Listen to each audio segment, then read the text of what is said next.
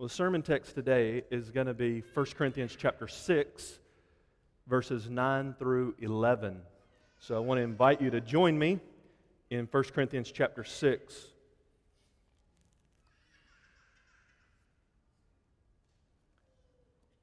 First Corinthians 6, verse 9 says, Or do you not know that the unrighteous will not inherit the kingdom of God? Do not be deceived. Neither fornicators, nor idolaters, nor adulterers, nor effeminate, nor homosexuals, nor thieves, nor the covetous, nor drunkards, nor revilers, nor swindlers will inherit the kingdom of God. Such were some of you. But you were washed. But you were sanctified. But you were justified in the name of the Lord Jesus Christ and in the Spirit of our God. Because it's so good, we got to keep reading. All things are lawful for me, but not all things are profitable. All things are lawful for me, but I will not be mastered by anything. Food is for the stomach and the stomach for food. But God will do away with both of them. Yet the body is not for immorality, but for the Lord. And the Lord is for the body. Skip to 19, pardon me, 18. Flee immorality. Every other sin that a man commits is outside the body, but the immoral man sins against his own body. Do you not know? That your body is a temple of the Holy Spirit who is in you, whom you have from God, and that you are not your own, for you have been bought with a price. Therefore, glorify God in your body. This is the word of the living God. Some time ago, the elders planned today's sermon. We've been praying about it, as many of you have because you've had the previous church card, knew that it was coming, you saw the text, you saw the title, and as many of you are wont to do, you have been preparing yourself for today, and you've been doing so in prayer. But when the elders planned the sermon, there were really two uh, main motivations, and I'll tell you what they are. First, partly reactionary, and we admit that. The church ought not always be reacting to what's going on in the world, but we admit that this is partly a reactionary sermon in light of the in your face avalanche of the homosexual mafia that is uh, trumpeting their message loud and clear in our day. For example, Brendan Eich, as you might remember just last month, the CEO of Mozilla, one of the largest internet companies in the world, was forced to resign. Why? Not because he ever said one word negatively about same sex sin. In fact, six years ago, he gave $1,000 of his own money to support a proposition in the state of California that would have endorsed marriage between one man and one woman. And because that was found out last month, he was forced to resign. Another example 256 athletes are drafted every year in the NFL draft, 256 of them. It's the far and away most grossing monetarily sport in America. 256 athletes are drafted into that sport every year. I bet most Americans couldn't name 20 of them that were drafted two weeks ago. However, most Americans can name the one that was drafted number 249 out of 256, and it's not his fault. But Michael Sam was the number one news story on every American major news outlet that I checked on draft day. Number one because he's a professing homosexual. As of May the 21st, if you're counting, that was last Wednesday, all the northeastern states have legalized gay marriage. That means that as of last Wednesday, the majority of Americans now live in states that have legalized same sex marriage. So today's sermon is admittedly partly reactionary. We live in a day and a time that an avalanche of information is coming at us about this issue. But there's another motivation. It's not only reactionary to the media, it's reactionary to the evangelical community. I'm not here today to give red meat to the politically right wing. Part of the burden for today's sermon is born out of the fact that we think the evangelical community has trumpeted loudly and clearly and correctly the sinfulness of sin. But by and large, from our limited experience as pastors, the evangelical community has also managed to trumpet loudly and clearly the sinfulness of sin in a way that unbiblically ostracizes those who struggle with same sex attraction. Maybe I should remind you at the beginning of the sermon that our Lord tended to gravitate toward the sexually deviant yet so as not in any way to condone their sinful actions. I've been taking a gospel per month this year, reading and rereading. Now, May is the Gospel of Mark. And it struck me how many times the prostitutes found themselves in the company of the potentate of the universe. So I want to do two things. I want to be crystal clear on sin but not in a way that's red meat for the politically conservative. And I also want to be clear that the church is the right place for anyone who wants to accountably follow Christ. Also need to admit to you that I need your prayers even as you listen to this sermon. I cannot remember a time that I have been under what felt like such thick spiritual warfare in preparation for a sermon. I started preparing for this sermon last fall. I've read several books from cover to cover. I've listened to I don't know how many hours of conservative and liberal podcasts and other audio sources and read articles ad nauseum and consulted all seven passages in the Bible that reference homosexuality. And I've memorized most of them. And the warfare has been gigantic. I do not believe the enemy wants this sermon preached. In fact, the sermon's poorly titled. We, we plan the titles so far in advance that until we meditate on the passage, we, we just give it our best guess. The sermon's really on the all sufficiency of Jesus. It is about heaven and homosexuality. I have to show clearly from the passage why that title would have been picked. But the focus of the text and really the aim of the sermon is to point at the all sufficiency of Jesus. The fact is, you will become like what you behold. And if the gospel is not the power of God for salvation, not only eternally in the age to come, but to change a man, if the gospel can't change a man, imputed righteousness, declared right with God by the blood of Jesus Christ, and actual righteousness where God conforms us progressively more into the image of His Son, if the gospel is not the power of God for a holistic salvation, if Christ can't actually, and I mean actually, change you, then I have no gospel to preach. Jesus changes people, actually changes them.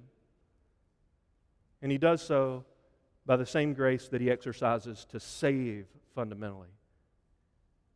And he saves not only from sin, you shall name him Jesus, the angel says to Joseph, because he will save his people from their sin. He not only saves from sin, that is great news, but it is greater news that he saves for himself. What you get is better than what you are removed from. And I want to preach his sufficiency to all types of sinners like me. So today the sermon is titled Heaven and Homosexuality, and the text uses both ideas. I get heaven from the two uses, verse 9, verse 10, of the phrase kingdom of God, and I get homosexuality from number 5 in the list of 10 which is found at the end of verse 9 homosexuality. Heaven and homosexuality. The text unmistakably teaches that God is in the business of saving the sexually deviant, including homosexuals. And there are two parts to these verses. Verse 9 and 10 is what you were, verse 11 is what you are. And the two things cannot mix. They're like oil and water. You cannot simultaneously be what you were and be what you are. Verse 9 and 10 is what you were, verse 11 is what you are. This is written to the Christian. Paul believes that his audience, the church at Corinth, though formerly living in a myriad of, of habitual sins, the church is now comprised of those who are true Christ followers. They have been born again. And in this passage, he's writing, according to verse 11, to people that he believes are saved. And he wants his readers to be served well by remembering what they were so that they can rejoice more deeply in what they are. There's three ways I want us to look at these three verses, and it's really what Paul does to serve the Christian. He gives them a warning, he states his premise, and then he ministers comfort. The warning is in verse 9 do not be deceived. The premise of the whole argument is the unrighteous will not inherit the kingdom of God. That's in verse 9. And the comfort comes in verse 11 you were washed, you were sanctified, you were justified in the name of the Lord Jesus Christ and in the Spirit of our God. He warns them, don't be deceived. He gives them his premise the unrighteous will not inherit the kingdom of God, and he gives them gospel comfort. Verse 11 washing, sanctification, and justification. So let's deal with each of those briefly. The warning. Well, admittedly, number two won't be brief. the warning do not be deceived. If we were doing dialogical preaching, I would sit on a stool up here and have you tell me what deceit means. I don't want you to hear this sermon as white noise. I want you to engage in it. But instead of doing the dialogical back and forth small group discussion, preach this to yourself. Do not be deceived. This is a command and it is a warning. Deceit, by definition, is to cause someone to believe something that is not true. The worst part of real deception is that you don't know you're deceived. That's what deception is. That's how a lie works. You don't know you believe a lie because you believe a lie. And Paul wants the church at Corinth to know and believe God's truth. He does not want them to be carried away into deception. That's the warning of verse 9 because what he writes about them, I said already in verse 11, we know that he believes his audience is comprised of true Christians. And Paul's a good theologian. He knows that true Christians cannot ultimately be deceived. That is impossible, according to the Lord Jesus Christ in Matthew 24, who said that even the end times will be cut short for the sake of the elect, that's his word, so that they would not be deceived. You can't deceive the elect. If you're living under spiritual deception ultimately, like thinking unrighteous people inherit God's kingdom, you're not a Christian because Christians can't be deceived according to Jesus, and Paul would have known that. So if Paul knew that Christians can't be ultimately deceived, why would he say, Don't be deceived? This is what I want you to catch. He tells them not to be deceived because he knows that it is the Word of God, which he is presently writing that is the tonic against the deceptions of the world. If you draw your conclusions about what is true and right based on what you feel, then you are, by definition, deceived. You're doomed. If the standard of truth is inside of you, subjectively, and not outside of you, objectively, you're ruined. So Paul writes to them in Scripture, like Peter does in 2 Peter 1 Therefore, brethren, be all the more diligent to make certain God's calling and choosing you. Make certain that God elected you. How do you do that? How do you make sure that God chose you? You're not God.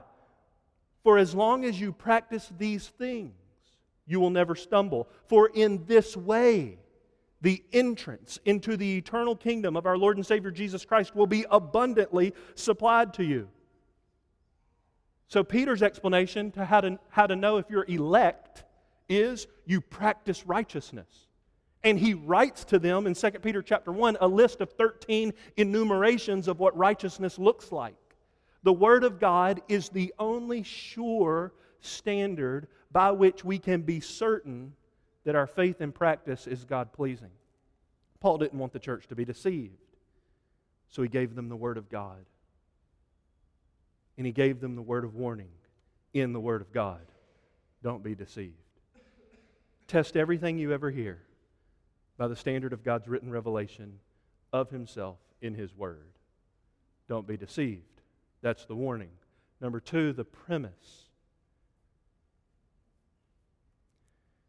Verse 9 the unrighteous will not inherit the kingdom of God.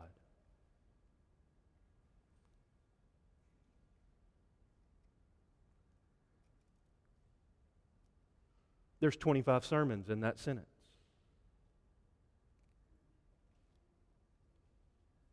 Everybody's unrighteous. You know Romans. There are none righteous. You know Isaiah. All your righteousness is as a filthy rag. You don't have any. And all the people in that category don't get the kingdom of God. If there's a period after verse 10 and nothing else, we're all going to hell.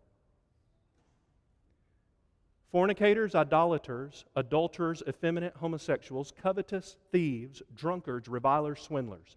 That's you. And that's a tenfold enumeration of what unrighteousness looks like. It's not an exhaustive list, it's categorical.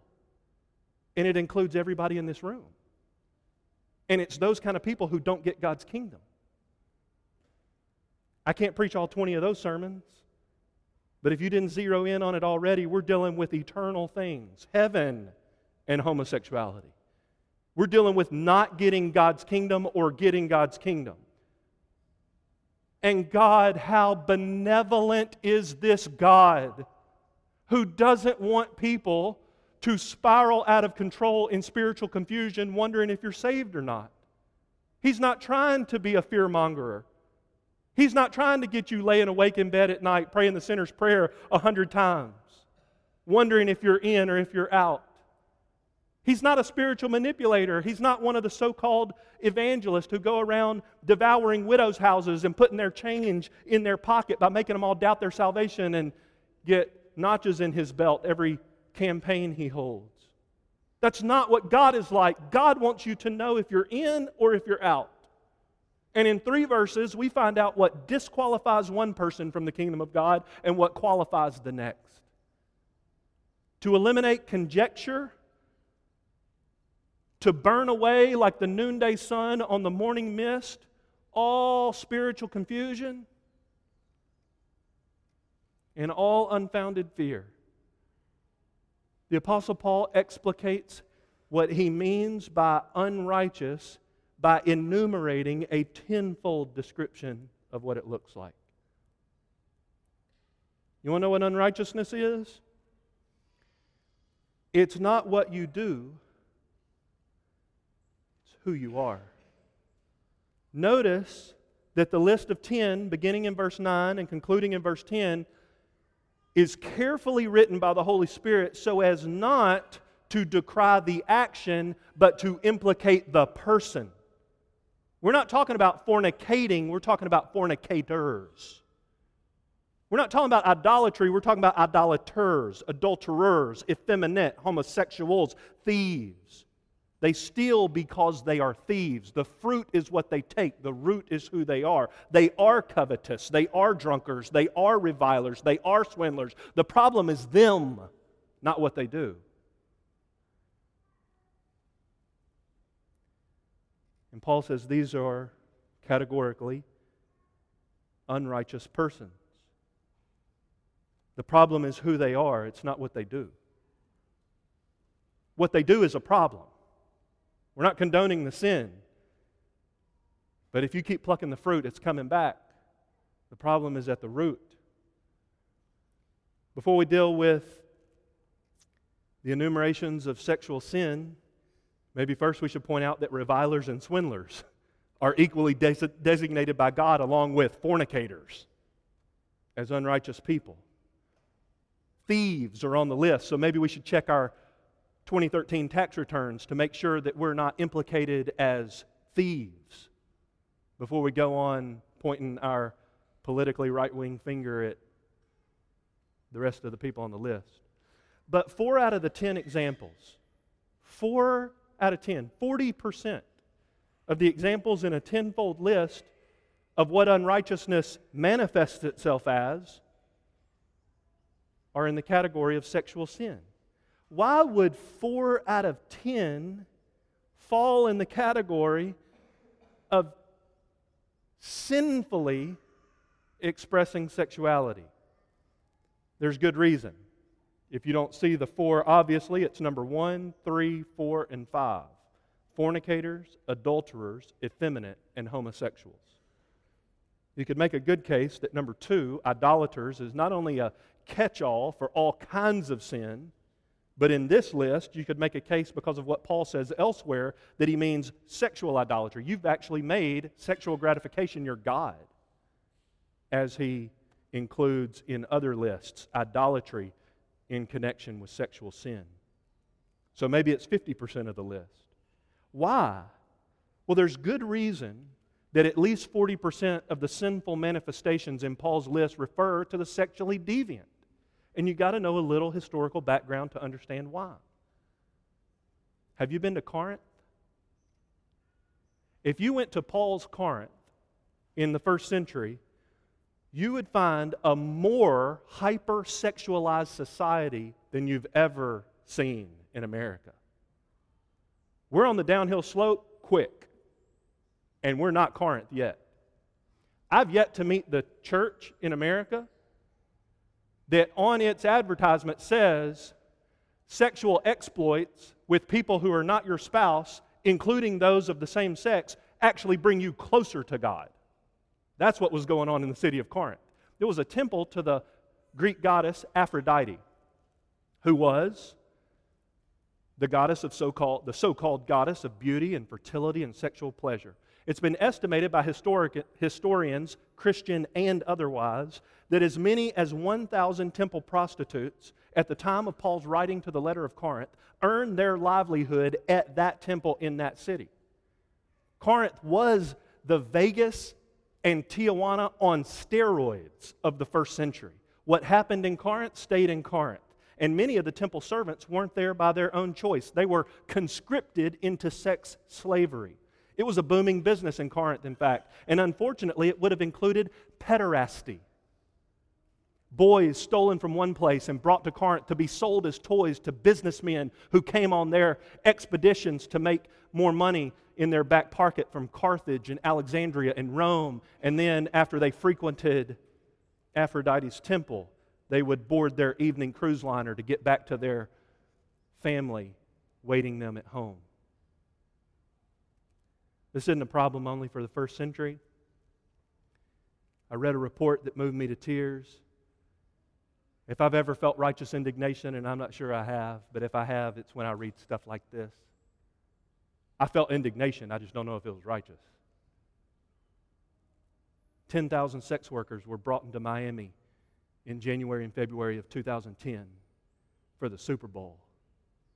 Indiana Attorney General Greg Zoeller said, quote, a disturbing reality is that at such sports gatherings, they have drawn criminal rings that traffic young women and children into the commercial sex trade.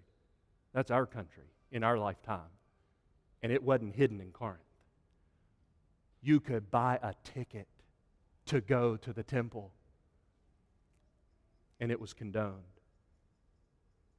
Paul wanted the church to know very well that those who practice fornication and adultery, who are effeminate and homosexual, are not headed for the kingdom of God.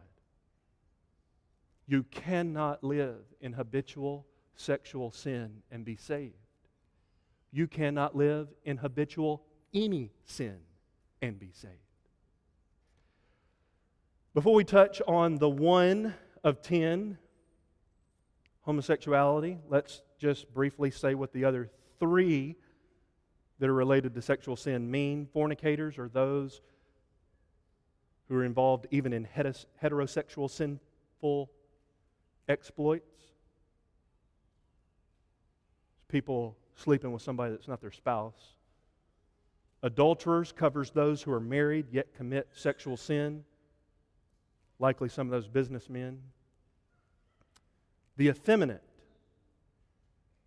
covers those men who desire and therefore seek to allure the sexually deviant by their outward appearance, mannerisms, and behavior. They're projecting themselves in such a way as to draw like a magnet the sexually deviant. That's what the word effeminate is referring to. It's not just how they look or act, it's what they're trying to gain from the way they appear and act. More could be said on that about the insidious sin of sensual dress among women in our day, but for time's sake, let's move to homosexuality. I want you to look at the word in verse 9 homosexuals. It's the fifth fruit of unrighteousness in Paul's list. The Greek word arsen, arsenokoitai. The word does not refer to those who are tempted to practice same sex sin. It refers to those who are actively engaged in the practice of same sex sin. By definition, that's what the word means. So we're not talking about being tempted to sin, we're talking about sinning. And they've taken on as an identity this is not just what I do, I practice homosexuality. I am a homosexual. This is who I am. Again, it's not the ones who are tempted to practice, it's the ones who engage in the practice. The church needs to recover in our day for a variety of good, God glorifying reasons a distinction between sin and temptation. Hebrews 4 Jesus was tempted in all things as we are, yet without sin. All things as we are. He was tempted in every way that any of us have ever been tempted. Jesus experienced that temptation and it's not sinful for him to be tempted. In fact, he never sinned. Hebrews 4:15.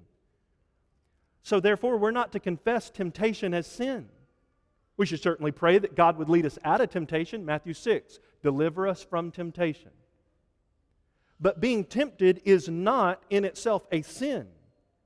Our first parents were tempted to sin in the Garden of Eden before they committed the original sin. Jesus, the second Adam, was continuously tempted in the wilderness and beyond, and he never walked around asking God to forgive him for being tempted so much.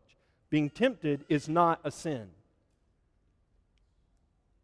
These are not people who are tempted to commit sin, these are people who are committing the sin. James 1 says, But each one is tempted when he's carried away and enticed by his own lust.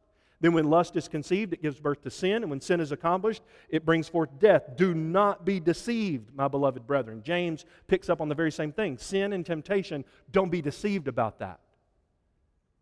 1 Corinthians 6, the word arsenokoitai, homosexuals, carries the meaning of those who are indulging in same sex sin, not only those who are tempted to indulge in that sin.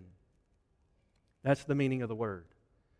The fall of man, the original sin of man, has determined that we're all, to use the theological category, depraved. We're all broken in every way. The sin didn't affect only part of us, the, uh, the fall didn't affect only part of us, the fall affected all of us, all of our being, body, soul, and mind. As a result of that, we're broken in every way.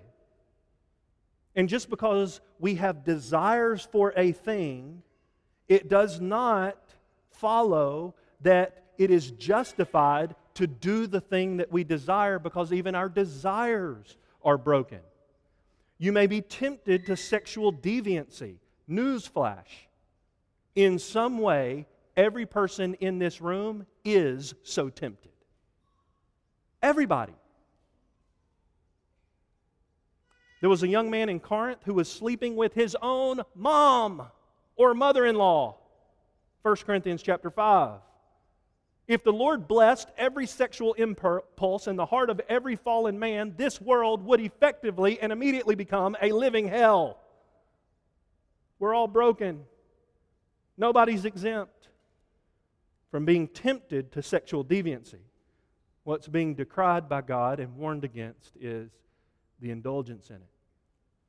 But part of the contemporary church's ineptness, 21st century American, let's say, grace church, part of the church's ineptness to speak to the avalanche of the homosexual agenda that is coming down around us is related to the fact that the church has for so long winked at heterosexual sinfulness. Everyone's got to be held to God's standard, period. Everybody. We need a spirit wrought revival of celibate singleness in the church today. We need a spirit wrought revival of marital faithfulness in the church today. We need a spirit wrought revival of internet purity in the church today. And while the heterosexual sinners are going around indulging in all their forms of sin, no wonder it seems like double speak when the church tries to speak against same sex sinfulness. May the church again become the voice of clarity on sin, all sin, and help for the sexually broken. I have them in my notes. I'm not going to go through all of them. There are seven passages in the Bible that refer to same sex activity. I am going to touch a couple of them. God give me wisdom to know which ones not to touch. The seven passages are 1 Corinthians 6, Genesis 19, Judges 19, Leviticus 18, Leviticus 20, Romans 1, and 1 Timothy 1. I'll skip Judges 19, maybe out of fear. I don't know. It's got to be one of the darkest chapters in the Bible. After your food has settled really well, I encourage you to go read Judges 19. It, like Genesis, uh, Judges 19, like Genesis 19, involves gay rape. Genesis 19, though, is the most familiar, probably, of all the passages. It's the famous Sodom and Gomorrah text. I believe that Paul had Genesis 19 in his mind when he was writing 1 Corinthians 6. In three verses, 1 Corinthians 6, 9, 10, and 11, there are more direct parallels to Genesis 19 than I have time to tell you right now. In three verses, almost every word could be traced back in its root in the Septuagint, the Greek translation of the Old Testament, Greek writing of the New Testament. You can connect identical phrases. I think he had this text in mind. The Sodom and Gomorrah passage is something that Paul's thinking about, I believe. But what we often fail to realize about that text is all the characters in view. We know the end result, and rightfully so, we're quick to preach God's condemnation on the sexually deviant of that city. But we often forget that we're looking at the city through the lens of the eyes of Abraham, who's sitting on top of the mountain praying. He's interceding for the city. He's asking, Genesis 18:23, "Will you indeed sweep away the righteous with the wicked?" 1825, far be it from you, Lord, to do such a thing, to slay the righteous with the wicked, so that the righteous and the wicked are alike treated together. Far be it from you. Shall the judge of all the earth deal justly? Shall not the judge of all the earth deal justly? He's an intercessor. As I read 1 Corinthians 6, such were some of you. There are people, perhaps in the city over which we look, that we too should pray and say, in Corinth, they were this, but now they're washed. So in Memphis, maybe they still are this and are yet to be washed. God, give us the heart of an intercessor. Paul's making a distinction between the righteous and the unrighteous in 1 Corinthians 6. Abraham's praying a difference between the righteous and the wicked. There's so many parallels. Christians are well known for trumpeting that text when speaking against same sex sins. And again, I want to say it loudly and clearly rightfully so. I told you I'm not here to give red meat to the politically right wing. I'm trying to figure out how to be like Christ and hang out with the sexually deviant in a way that never condones their sin and points them to his saving work in the gospel. Paul seems to use that text, Genesis 19, by putting himself not in the position of Lot or his daughters who ultimately escape or the wife who almost escapes, but in the position of Abraham. He's an intercessor. He's writing to the city and the church of Corinth Lord, please spare these people. Don't let them be deceived. Do you have a heart like that? Paul is on the mountain. He's overlooking the city. He's praying with the saints that the people of God would be plucked like Lot from the fire. He's not gay bashing. He's trying to lead folks out of deception by standing in the gap for them between God and earth and his coming judgment. He's calling down heaven. But maybe if we can't totally get the intercessor heart from Paul, maybe we can understand from Jesus, who quoted the Sodom and Gomorrah text. It's one of the shortest verses in the whole Bible. It's three words long. Luke 17, 32. Remember Lot's wife. Jesus alluded to the Genesis 19 passage many times. I'll tell you in a moment where and how, but he quoted it once. Remember Lot's wife. Christ's reference to the Sodom and Gomorrah episode was to warn the self righteous who are almost saved to not look back at what they left in order to follow Christ, presuming that it's more satisfying than what he affords. Christ uses that passage to, content, to, to, to urge the Christian to continue pressing forward in obedience to all Christ's commands. Remember Lot's wife. Don't you look back. I'm better than everything you've ever left. That's the way Jesus uses the text, but the way he alludes to it. My, my, my, my, my. Matthew 10, Matthew 11, Luke 10. Jesus uses the Sodom and Gomorrah text in those places to highlight the greater wickedness of his own generation than the wickedness of Sodom and Gomorrah. Have you ever felt like you've lived among a society that was more wretched, more depraved than what you read about in Sodom and Gomorrah? Jesus believed that his generation was like that. Before his famous words, Come to me, all you who are weary and burdened, in Matthew 11, Jesus condemned Capernaum the main city where he practiced ministry, just north of the Sea of Galilee. He condemned that city, saying, If the miracles had happened in Sodom, which happened in you, they would have repented long ago. Then he added, Matthew 11, 24, it will be more tolerable for the land of Sodom in the day of judgment than for you. And dear friends, I love you enough to tell you that the homosexuals in Sodom who did not see Jesus and did not therefore repent are, according to Jesus, less in line for his judgment than the straight laced folks in Capernaum where Peter's mother in law lived, who did see Jesus and didn't repent. Application, make no mistake, you in this room today will be held more accountable than any person who ever inhabited Old Testament Sodom and Gomorrah because you have greater light. You have greater gospel revelation. That's one of the passage. Leviticus 18 says, written to men, You shall not lie with a male as one lies with a female. It is an abomination. Leviticus 20, If there's a man who lies with a male as one who lies with a woman, both of them have committed a, det- a detestable act. They shall surely be put to death. Their blood guiltiness is upon them.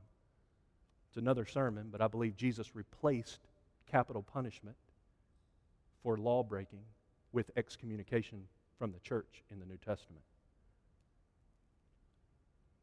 Romans 1 is got to be the next most popular passage to Genesis 19 concerning same sex sins. For this reason, God gave them over to degrading passions, for their women exchanged the natural function for that which is unnatural, and in the same way, also, the men abandoned the natural function of the woman and burned in their desire toward one another. Men with men committing indecent acts and receiving in their own persons the due penalty of their error. I've meditated a lot on Romans 1, especially the glorious phrase that precedes it for in the gospel, the righteousness of God is revealed, the thing we all need, the thing we all crave, the thing sexual sin promises but can't ever provide a righteousness, a satisfaction. I've meditated a lot on that passage and I've thought, why, why, why, why would same sex sin be isolated from all others? On one hand, it is correct to say all sin is the same. On another hand, the Bible seems to categorize consequences, not only in this life, but in the life to come, of certain sinful indulgence. Why does Romans 1 clearly seem to put same sex sinfulness in a category by itself? I believe the answer is you were not made for mirrors. You're created in the image of God, but you're not God. The root sin of same sex indulgence, not temptation, indulgence, is a deviation from the gospel at its root. That's why I said you can't live in habitual sin like this and be a Christian. It's a deviation from the gospel at its root because it is gratifying self with something that is as much like self as possible. That's why God decries it. Heaven will not be a hall of mirrors. You were not made for you. You're not made to see your own beauty and glory. You're made to see the glory of God in the face of Christ. The only thing that will ever satisfy you is a sighting, as Jonathan Edwards says, by that divine and supernatural light immediately imparted to the soul. When you wake, as Charles Wesley said, and the dungeon is flamed with light, and you see for the first time not your own so called beauty, but the beauty of God in the face of His Son. Same sex sin, by definition, encourages you to look at something exactly like you, whereas you're created to look at someone wholly other than you. Marriage, including its intimacy, is designed by God to show you that you're not made for you. That's why I believe homosexuality is isolated, both for men and women in Romans 1, as a root sin. Salvation is gloriously God centered heterosexual sex in the confines of marriage is designed mainly, it's got a lot of other purposes, designed mainly to display God's glory in giving us someone unlike us, partly as a parable that we're made for God and not for ourselves. One other text I'll mention is 1 Timothy 1. I won't tell you all the things that I've thought about it because I want to get to some other applications after we circle back to 1 Corinthians. But in 1 Timothy 1, there's one thing I got to say. In a list that Paul gives, 1 Timothy 1 8 through 10, of sinful behavior, what he calls lawless deeds, the lawless and rebellious, ungodly and sinners, unholy and profane. And then he gives this list people who kill their fathers or mothers. That's the kind of folks we're talking about people who kill their fathers or mothers, murderers, immoral men, homosexuals, kidnappers, liars, perjurers, and whatever else is contrary to sound teaching. Now, listen to this. Whatever else is contrary to sound teaching, according to the glorious gospel of the blessed God with which I've been entrusted. The glorious gospel of the blessed God. Anything that's contrary to the gospel. You see what Paul's just done? We're not talking about periphery sin. We're not talking about stuff in the realm of error. We're talking about sinfulness that by indulging in it necessarily removes somebody from the privileges of the gospel of the blessed God. The reason I had to say that is because of the word blessed, makareu, same word that's in the Sermon on the Mount Beatitudes. Blessed are the poor in spirit, blessed are the meek. You know the list. Makareu. It's literally the word happy. All these things that are not in accordance, 1 Timothy chapter 1, verse 11, that are not in accordance with the glorious gospel of the Makareu God, the happy God. I love it. Because everything in that list promises to provide pleasure for the ones that indulge in it. And it leaves them all empty. The thing they want, if you want to Uh, uh, our, our, our day and our vocabulary is kind of trifled down the meaning, but what they want is happiness. And they think indulging in said sin will provide happiness. And Paul says, You got the gospel of the happy God. you got the good news of the happy God. God is not telling you, don't go find pleasure. God is saying to you, all the things that promise you pleasure will never provide it. Come have it in me. Come have happiness in me. You simply cannot live indulgent in homosexuality, which is in the list in 1 Timothy 1. You simply cannot live indulgent in that sin because it's contrary to the glorious gospel of the happy God. It's fundamentally appro- opposed to the truth of the gospel. The thing that sin promises is provided in its right way in the gospel. Okay, we could say more about other passages that deal with same sex sinfulness, but I want to speak a word positively to us all. What is God's will for your life? I'm talking about all of you. Whether you're four years old or 45 years old, what is God's will for your life? 1 Thessalonians chapter 4. For this is the will of God for you, your sanctification. That is, that you abstain from sexual immorality. That each one of you know how to possess his own vessel, his body, in sanctification and honor, not in lustful passion like the Gentiles who do not know God. So to live in lustful passion and to engage in sexual immorality is, according to God, the definition of somebody who doesn't know him. 1 Timothy chapter 1 ends with the phrase, though they profess to know God, by their deeds they deny him. 1 Thessalonians 4 goes on to say, For God has not called us for the purpose of impurity, but in sanctification. So therefore, he who rejects this instruction is not rejecting man, but is rejecting God who has given his Holy Spirit to you. From beginning to end, the Bible is crystal clear that the only sexual indulgence that God blesses is that which occurs inside the confines of human marriage between a man and a woman. All other sexual activity is sinful, period. All other forms of sexual indulgence are forbidden by Scripture, and they are the fruit of unrighteousness. The habitual practice of any such sin will reveal that a person has not been converted and is headed for eternal damnation. Therefore, love requires that the church say what God says. It would be unloving to say otherwise, which is the main mantra of those who don't want to hear this message. You're not loving. You don't want my happiness.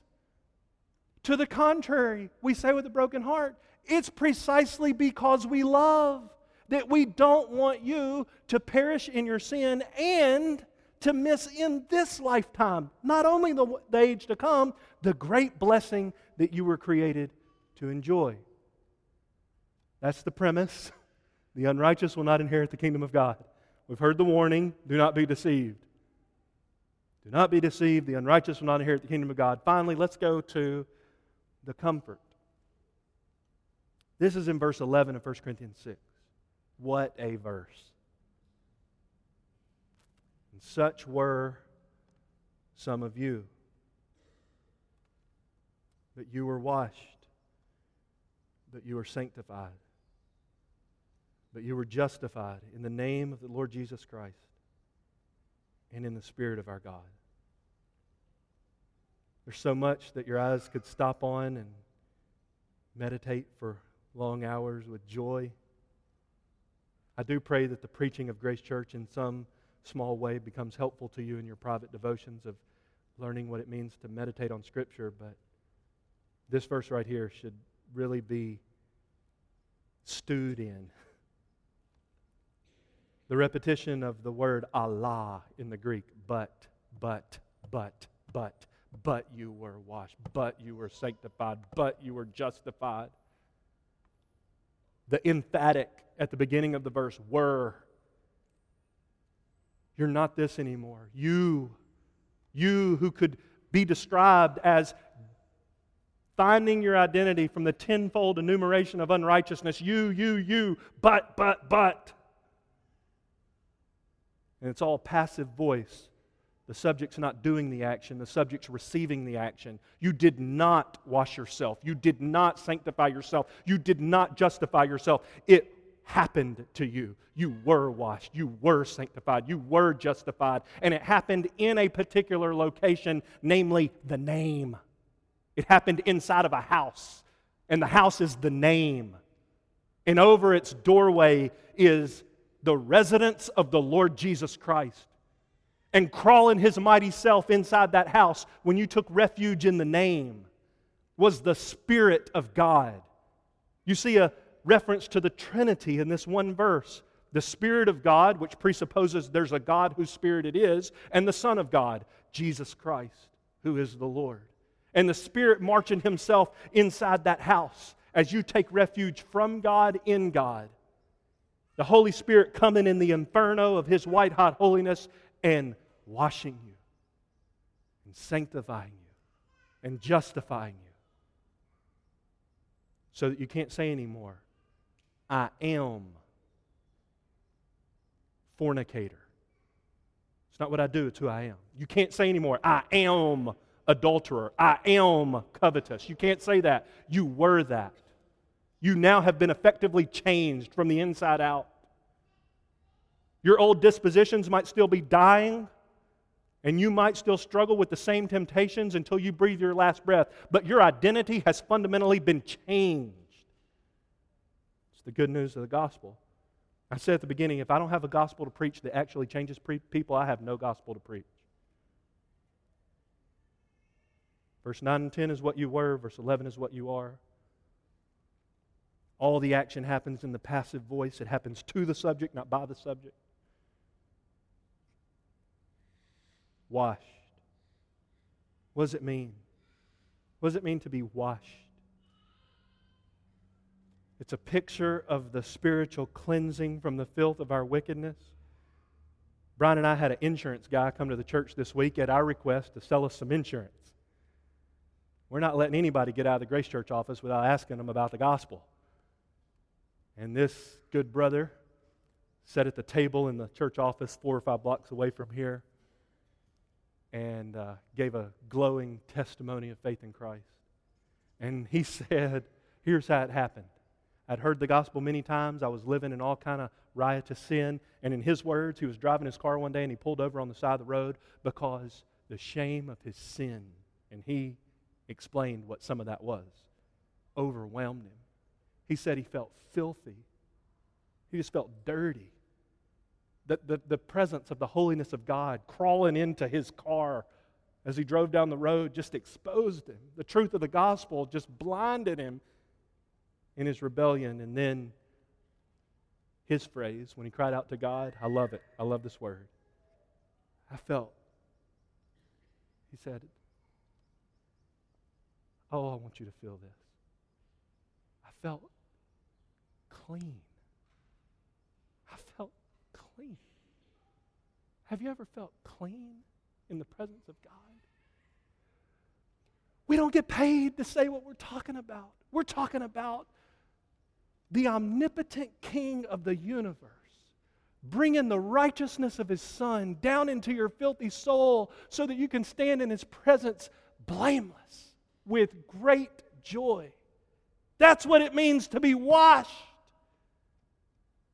Not only washed from what you did, but cleansed from who you were. Sanctified.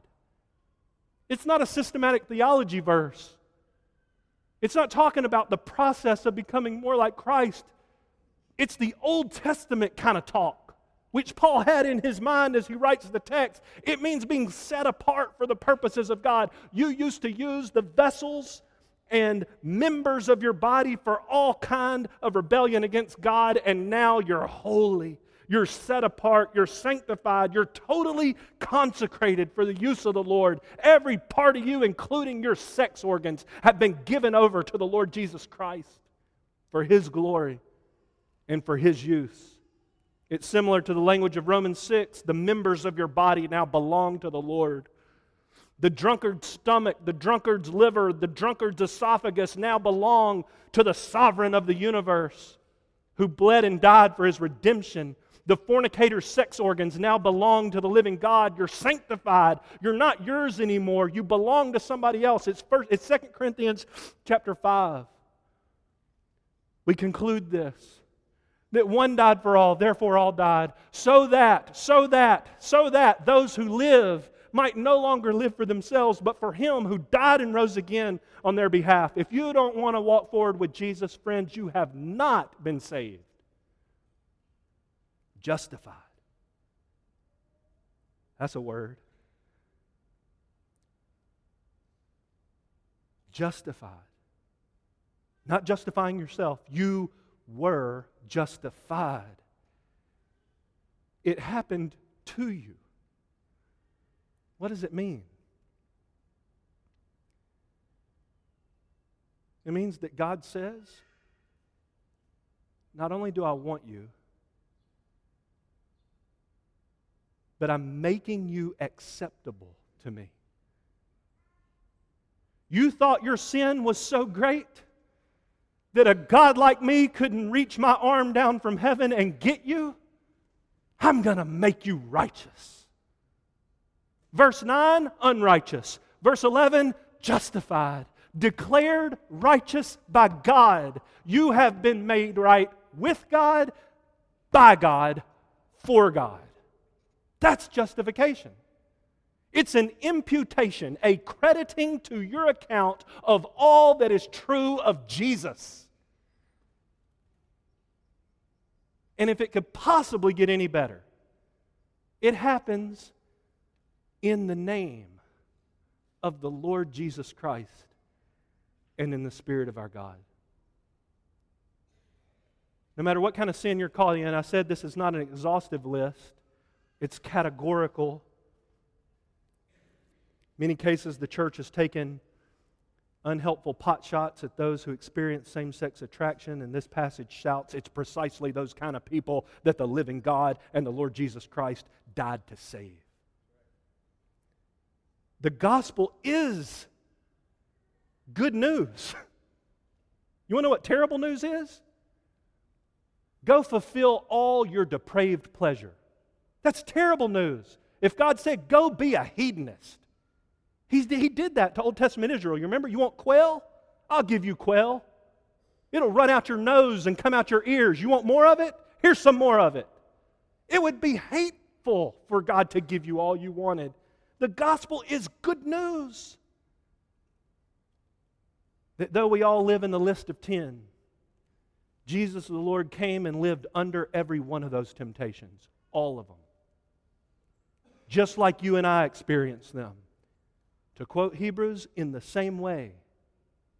And then he took his life of perfect obedience, 100% success, A plus on every test, and took that life of righteousness up to a wooden cross outside of Jerusalem on the hill of Calvary, and he died under the judgment of God as a sinless sacrifice for sinners like you and I. Risen again, the Spirit of that Jesus stands ready. I believe God is leaning forward on the throne of heaven this morning, waiting for somebody to cry out to Him for saving mercy so that the Holy Spirit can be dispatched. Go get them that God can send His Spirit. I love it. It's in the verse. The Spirit of our God. The Spirit wants to come into your soul. He wants to make you alive together with Christ. He wants to show you what real satisfaction is all about. This is the good news of the gospel. It's a passage about people who tried everything that they thought would give them satisfaction. And I love verse 11. After all that, you don't have to repeat the same mistake. You can learn from other people's mistakes. After all that, they would stand up here this morning in this church, if they could, and tell you that Jesus is better. You've got to turn from your sin and all the faux promises of satisfaction and give yourself to the treasure hidden in that field that's worth more than everything you've ever owned or ever could own Jesus Christ, the risen Lord. Look at those words name of the Lord. That's where it happens. It, it doesn't say it happens by him, it says it happens in him. In the name of the Lord. The psalmist said, The name of the Lord is a strong tower. The righteous runs into it, and they are safe. These are people in verse 11 who took refuge from themselves. They turned away from them. And if you hadn't done that, you're not a Christian.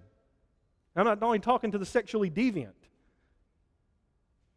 If you think your squeaky clean life has commended you to God, then you're joining ranks with the Pharisee who stands up and prays in the temple. I thank you that I'm not like that man. But Jesus says it's that man who gets on his face and says, Be merciful to me, a sinner, who goes down to his house and I quote, justified. These people have taken refuge from themselves in Christ. Remember, the list is not only what they did, it's who they are. They found their identity in their action. Now their identity is bound up in the man at God's right hand. They're washed by his cleansing blood. They're sanctified, now set apart as holy. They're presented blameless before God by the Holy Spirit. They're justified. Final word about this verse and a little bit of application. Three letters. Verse 11 O U R.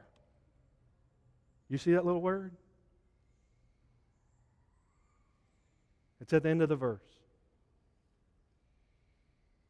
In the name of the Lord Jesus Christ and in the spirit of our God. Do you see that?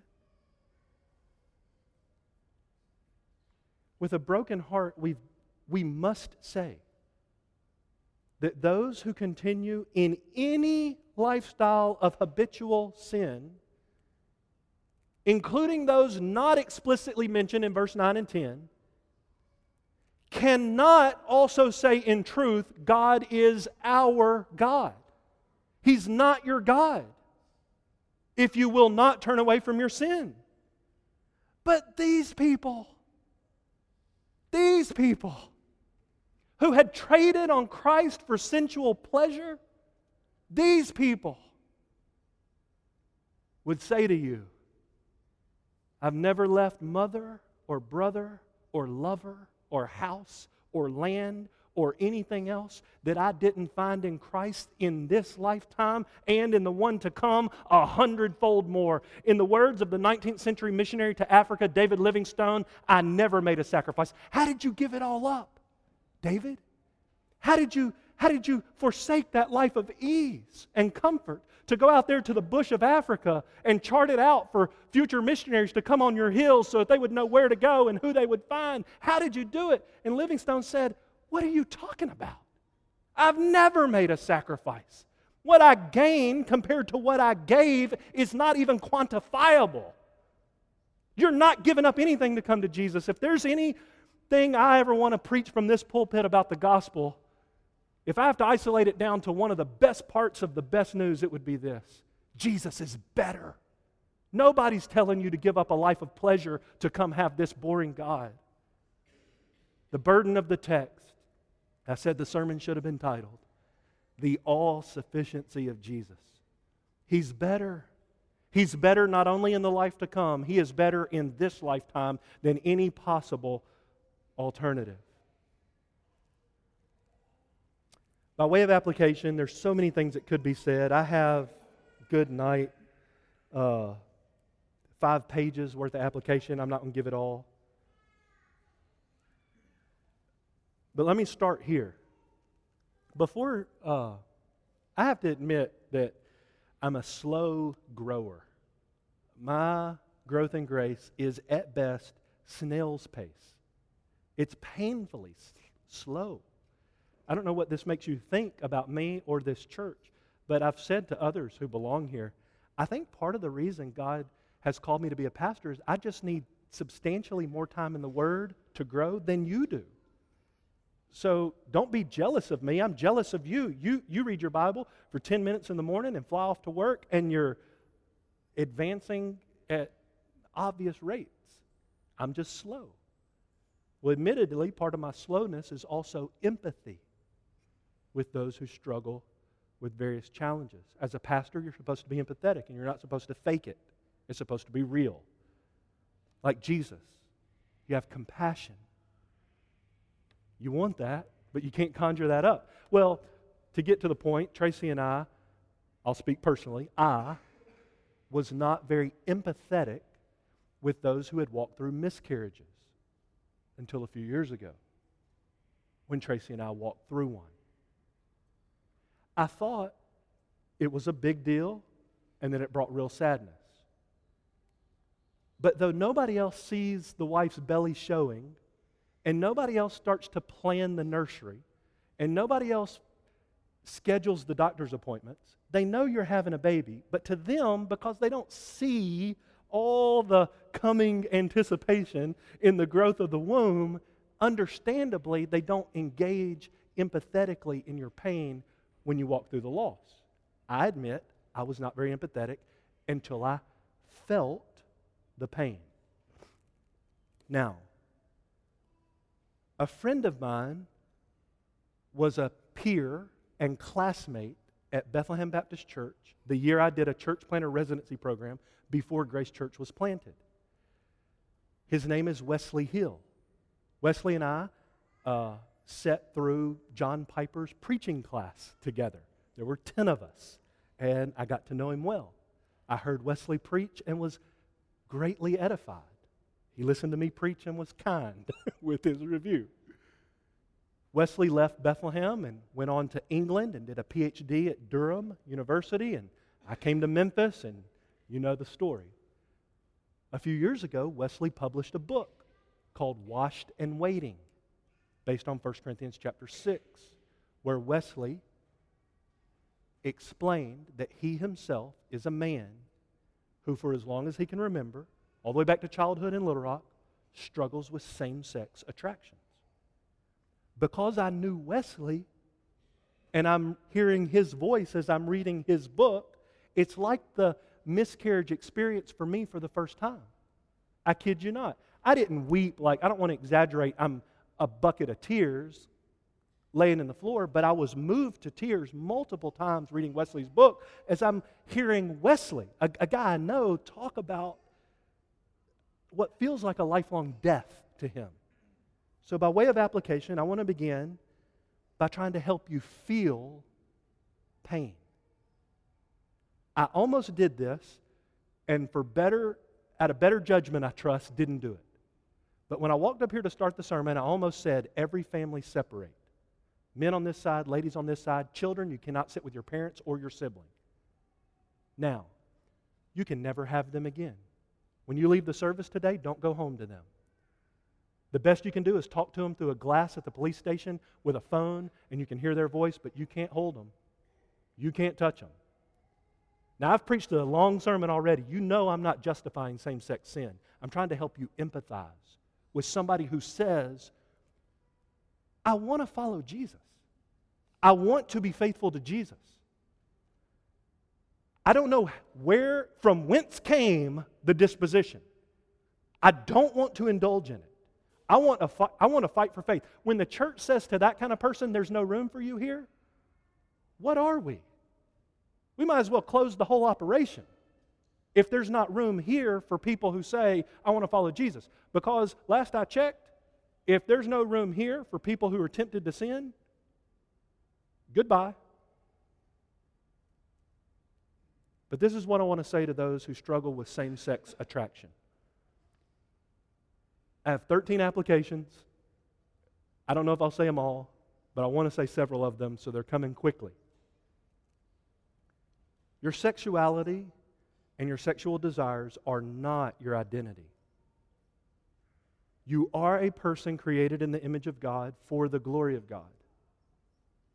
Your identity is bound up in your position either in the first Adam or the second Adam. You're in line behind one of the Adams. For Christians, if you are in Christ, no matter your temptation, Jesus defines you. So I want to encourage you to meditate deeply on all the in Christ passages that are in the New Testament and see your identity in Him. Number two, if you're a Christian and you struggle with same sex attraction, heaven is for you.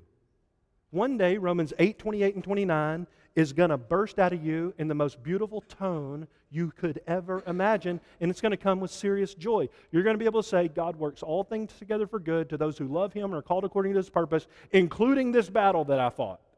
And you're going to be able to say, Thank you for sustaining me to be conformed progressively during my life and now for eternity into the image of your dear Son. Okay, but Jesus is not only good news for the next life, He's good news for this life. And I want to say, especially to those who struggle with same sex attraction, Mark 10. Peter began to say to Jesus, Behold, we left everything and followed you. Jesus doesn't say, You poor soul. Jesus says, Truly I say to you, no one has left house or brother or sister or mother or father or children or farms for my sake and the gospel's sake, but that he will receive a hundred times as much now in the present age houses, brothers, sisters, mothers, children, farms, along with persecutions, and in the age to come, eternal life. Jesus is better. So I would say, read, for example, Thomas Chalmers' sermon, The Expulsive Power of a New Affection, to talk about the betterness of Jesus. Number three, Jesus is enough. I've said if we don't have a gospel to preach that, that actually changes people, actual righteousness, then we don't have a gospel to preach. So also, if we don't have a sufficient Savior, then we have, we have no good news. Jesus is enough. I can hear how the accusations might come against this and all the questions that might rail against it, but listen, He's all sufficient. He's enough in this life, He's enough in the life to come. More on that in a moment. Number four, if you're not yet a Christian, you must be born again. That is not optional.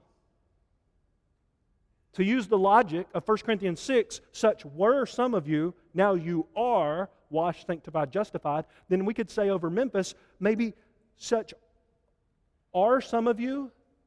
You are not yet washed, sanctified, justified, but you will be. But you've got to come to Christ. You must believe the gospel. You have to turn from yourself and your sin and put your hope in Christ. Fifth, the church is for you. For, for all kind of redeemed sinners, we are a pre-heaven support group.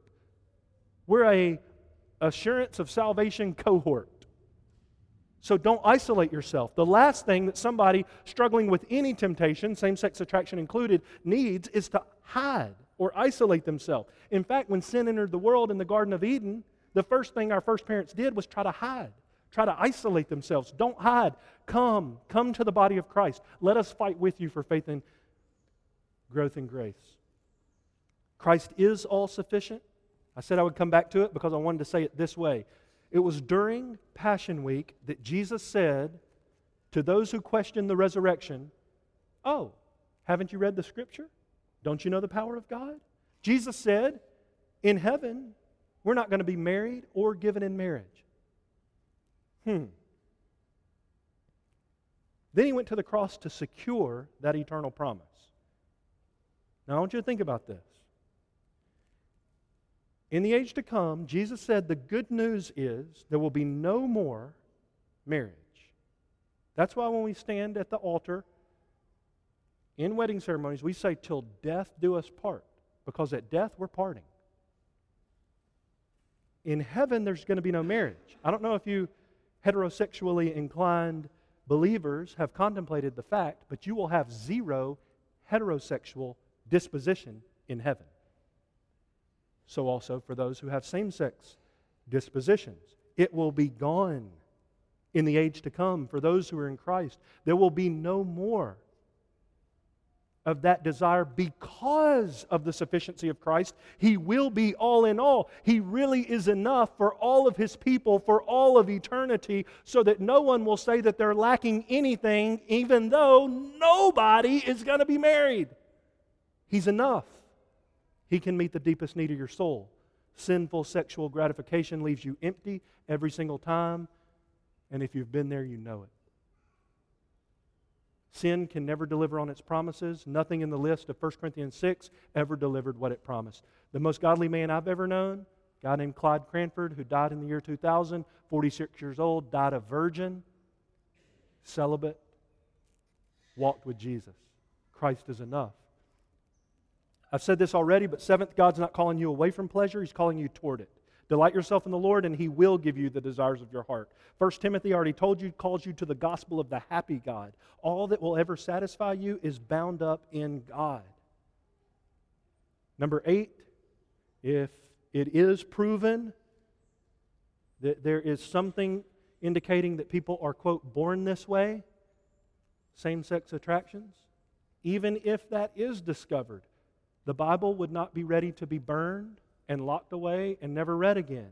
In fact, we would uphold from Scripture that if such a gene was ever discovered, it would be part of our post fall brokenness, not our creation design, as you see in Genesis chapter 1, verse 26 and 27, when in his image God made us male and female for marital purposes. Ninth, I would say confide in your brothers and sisters in Christ. If you're young, confide in your parents. Number 10, same sex attraction cannot be the unpardonable sin. It's impossible. So if you feel like you're relegated to hell because of the way you feel on the inside sexually, it's simply not true because 1 Corinthians 6 says clearly that it's precisely those kinds of people that God is in the business of saving. And if He cannot pardon the sin, then He cannot save those people. It's not the unpardonable sin. And you cannot continue in those sins and be pardoned. Number 11, don't be thin skinned. It is hard and it is a very sensitive, highly emotive issue to talk about. Don't think you ought to talk to everybody under the sun about it, but be willing to hear. Believe that God is saving, 1 Corinthians 6, I'll use God's word, homosexuals. He is caring about exposing all of our sin, not only yours, so that all of his people will find all of their satisfaction in him ultimately. Don't be thin skinned. If you're hurting, keep in mind the very true adage that's been proven time and time again hurting people tend to hurt people. So, as you're receiving help, even if your brothers and sisters aren't always the most helpful in their help, assume the best and don't stab the helpers. You might not like being told what to do, but Jesus says you have to love being told what to do. And that's true for all of us. And He does have rights to tell us what to do. 12, if you're a Christian, don't refer to yourself with adjectives that are who you were. You're not those things anymore if you're in Christ.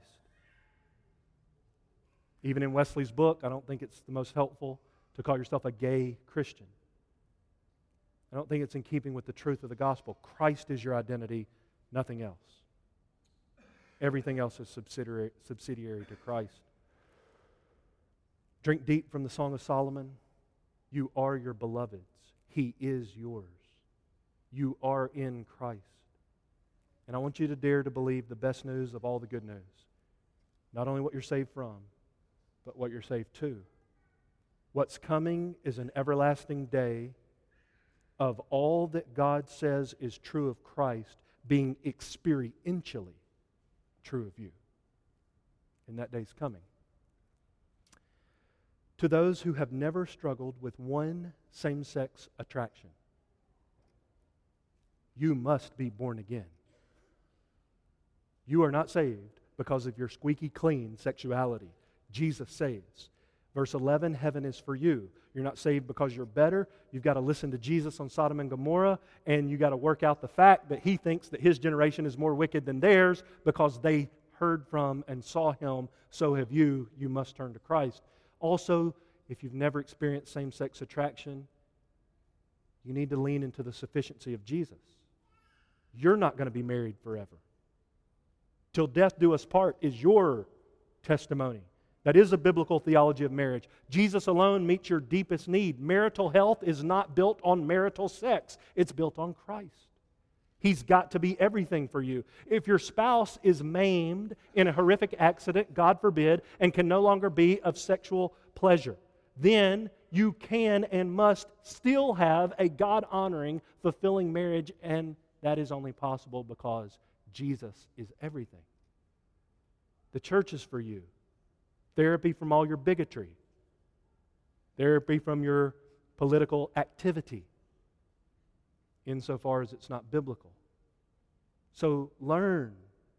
Those of you who've never felt what some of our brothers and sisters feel, learn to empathize. Weep with those who weep. Weep for those who don't yet weep. Weep with Jesus over Jerusalem. Be the help. May Grace Church become the kind of environment that all kind of struggling sinners who want to follow Christ can find help and refuge. Also, to those who don't have same sex attractions, manifest God glorifying heterosexual standards. If you're single, be celibate, period. In your use of the internet, be faithful, period. And let us manifest the enoughness of Christ in that heterosexuality. Jesus is enough. If you only love those who love you back, what do you do more than others? That's how Jesus would reason from the Sermon on the Mount. Love people who might not initially love you back. In the following pages, I got this glorious story of Rosaria Butterfield, professor at Syracuse, former lesbian, active in the LGBT community, today married to a Reformed Presbyterian Church pastor with children. Because a Calvinist pastor, not her husband, a Calvinist pastor had all his theological I's dotted and all his theological T's crossed. A Calvinist loved her and loved her and loved her and loved her and pointed her to Christ and patiently just let God deal with her. And she was gloriously converted, and as I said, now married with children. It's not going to be everybody's testimony, but love those who might not love you back. Become a good listener. Al Mohler's first sermon at Southern Seminary when he was inaugurated as president was titled, Don't Just Say Something, Stand There. We're always wanting to jab. Listen. Listen to people. Become a good listener. Don't tolerate sin one bit, and don't flip into preacher mode every time somebody starts confiding in you. Listen. You might be the first person somebody's ever talked to about some of the deep challenges in their life. There'll be time for talk, but not every time. Let's listen. Finally, to kids and parents. Kids, I want you to, if you didn't hear anything I just preached, which I know is maybe more common than I would like to think, listen to me, kids. Talk to your parents about everything. Girls, your mom needs to be your best friend. Boys, your dad needs to be your best friend. I want you to tell them everything. Talk to your parents. Parents, talk with your kids about everything. Be parents. Yes, be parents. Raise your kids in the fear and admonition of the Lord. Teach them the instruction of the word. Yes, be their parents. I'm not saying, you know, abdicate parental responsibility in uh, the name of being friend, but also get in their world. Be their friend. Don't always lecture them. Spend lots of time listening to them. Find out what interests them. Ask them what they think about when they lay in bed awake at night. Get in their world of imagination when they're young. Help them navigate the complexities of a fallen world with the wisdom and grace of God. And if your kids can't talk to you, they're going to find somebody who will listen. Well, you did it to me again. I didn't make it to the end, but we'll stop there. Let's pray.